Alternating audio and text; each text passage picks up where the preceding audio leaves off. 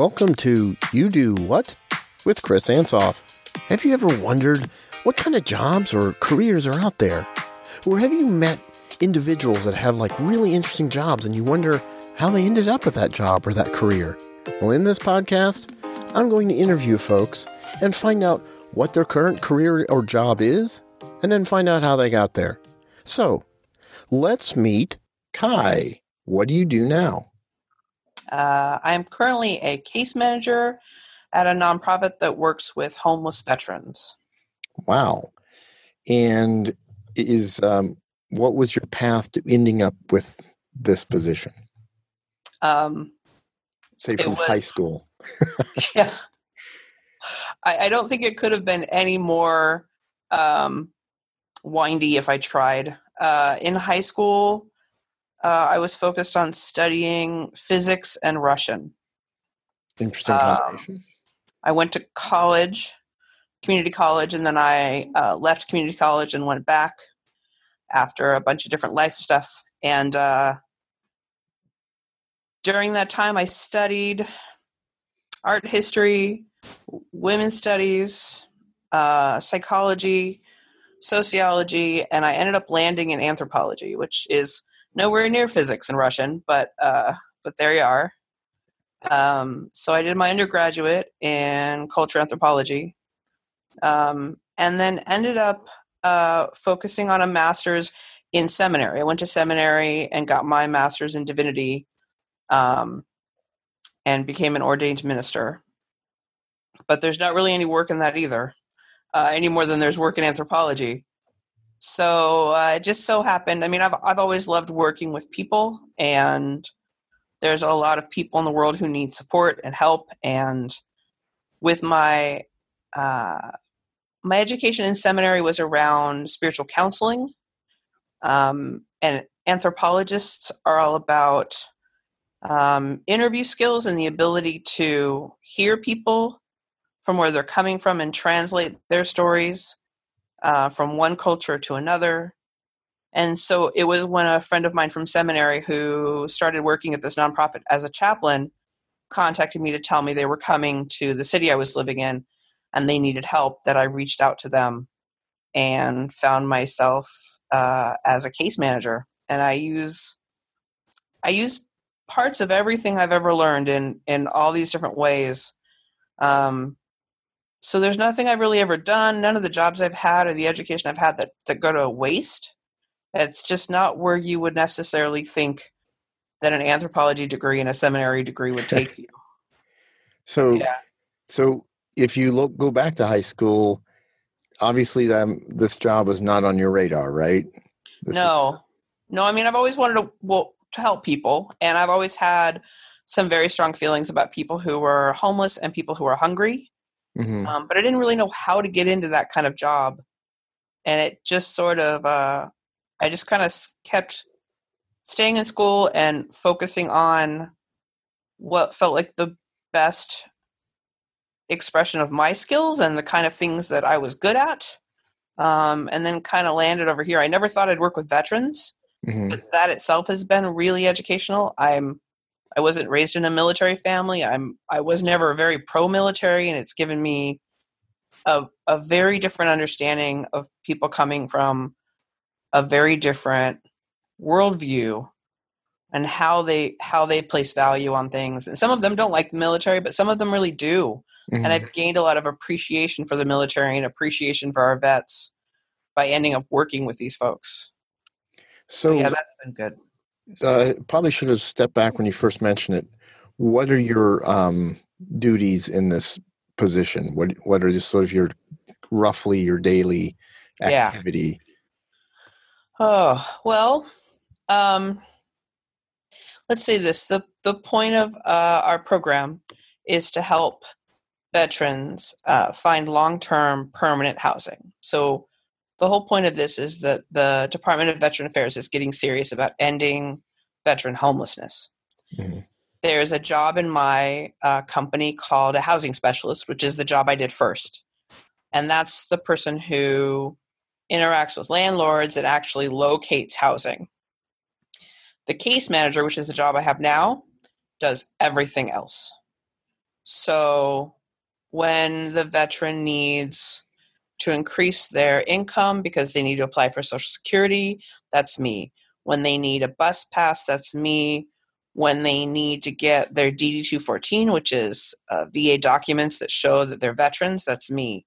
When they need mental health services, um, food, clothing, um, it's all me. Anything they need at all is me, except for talking to a landlord.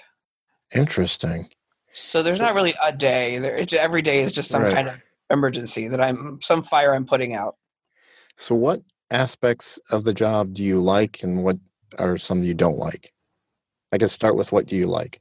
Yeah. Um, what I like is that it challenges me. Uh, there is no mastering this job. There is only getting to the point where you feel like by the end of the day you got 70% of the things done that you wanted to do. Like that's really an accomplishment. So there's always more to do. And i, I don't get bored that's for sure. Um i think the the best part of the job and the part that fits me really well is that in the midst of answering questions about how they can increase their income or how they can get access to alcohol and drug treatment or mental health treatment. Um, before that happens, they have to know that someone's listening to them. And for most people who are homeless, I mean, there are people who are homeless who don't talk to another human being who's not also homeless and possibly also mentally ill or having some kind of drug issue. They they don't talk to people. People don't listen to them. They don't listen to their stories. They don't hear them or see them as people. And so so there's something we learned about in seminary, especially in the counseling type route of seminary called the ministry of presence. And that means that so much of what you can do for people is just hold space and be there with them and see them as human beings and treat them as human beings and just listen. And that part of my job, when I'm able to meet someone who is really healed by just having someone sit and listen to them mm. and establishing trust over time, that that part of the job I think is when I know I'm in the right place. Awesome. Yeah. What what do you do not what do you do not like about the job? I don't like that I can't master it well and I never get more than 70% of it done. Um, I don't like that when I signed up for helping homeless veterans, I didn't realize I was signing up for helping a lot of people who were drug addicts and a lot of people who are untreated, uh, have untreated mental health issues. Um, I don't like.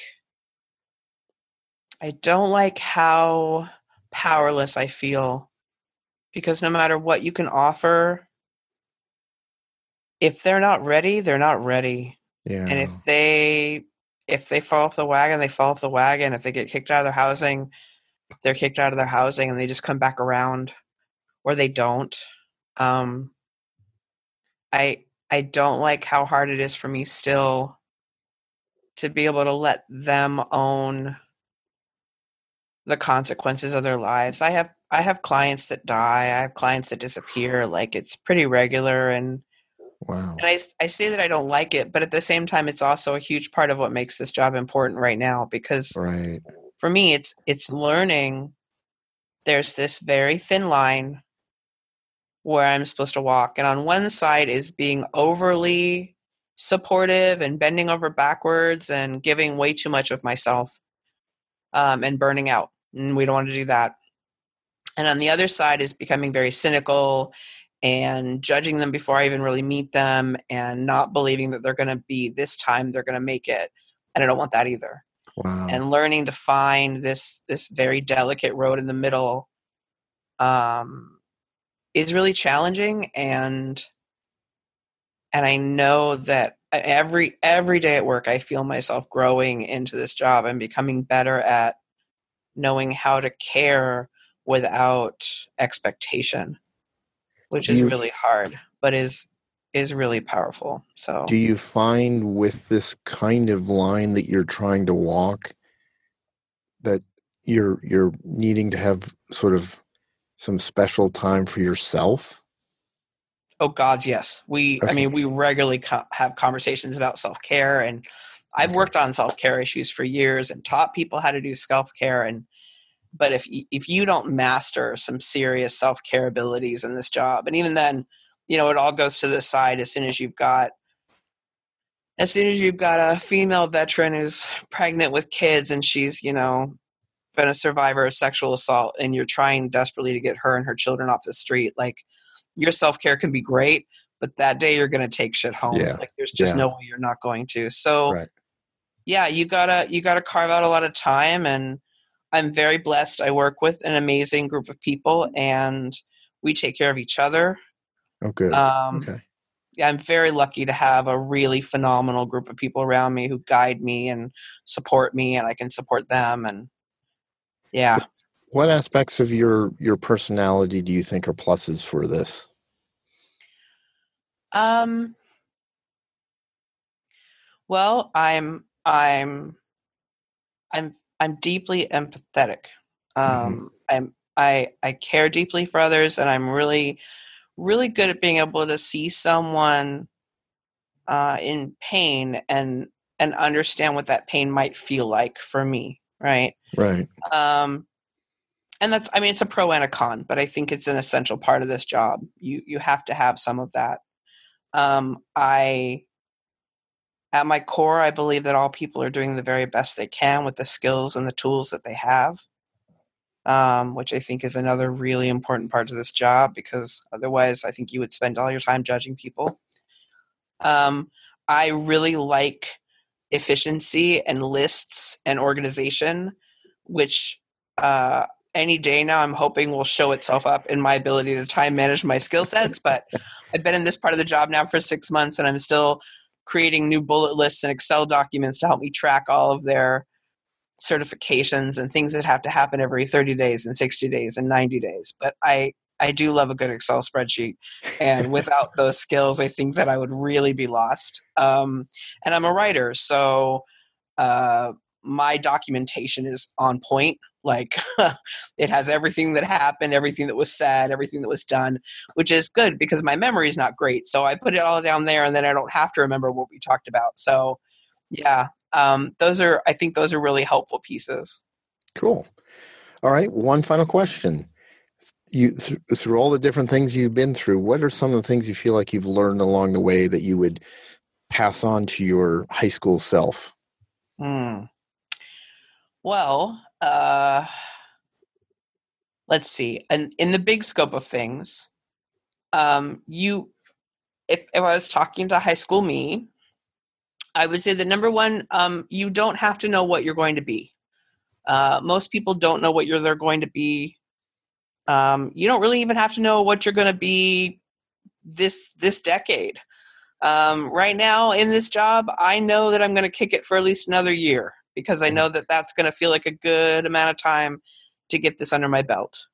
I've had a lot of different jobs, and I'm amazed at how often these little jobs even even the four months i spent as a temp at a a, a place doing taxes helping and basically pretending to be an accountant it was really fun um, like all these little pieces come together in ways where they're incredibly useful down the line. I did web design for a while and i used that at this job to develop different pieces to help us organize uh, the information we have on clients and resources. Um, I've, I've done so many things and they they're not a waste. They're not a waste at all. Mm. they they all come together to make me this kind of jack of all trades that's really useful in different places.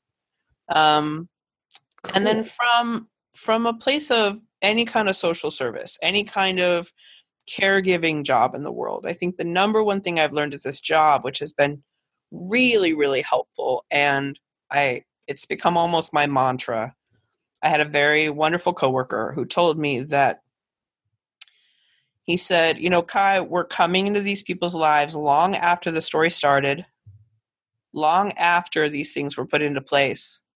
And we can't be expected to step in and have all the answers to help things get better. we can just come in, offer what we have to offer, and do the best we can to make the situation better. And I think about that not just at work, but in my life. That that whether I'm looking at my own life or the people around me, remembering that I'm coming into whatever situation I'm coming into, I'm coming into it after it started and probably leaving long before it ends. And all I can really do is be myself and be as present as I possibly can be to offer what I have to offer in the moment. And that's all one person can really be expected to do. And I think that that's very powerful and very freeing and also very empowering. And so I think that is awesome. It, right? I think little me could have really used to hear that like really, really well. So yeah. I don't oh. always remember, but it's it's written up on my board. It's written at home. It's a good one. So that is awesome. Well, yeah. thank you so much for being on my podcast. I really my appreciate pleasure. it. Thanks for asking me. Thank you for listening to You Do What?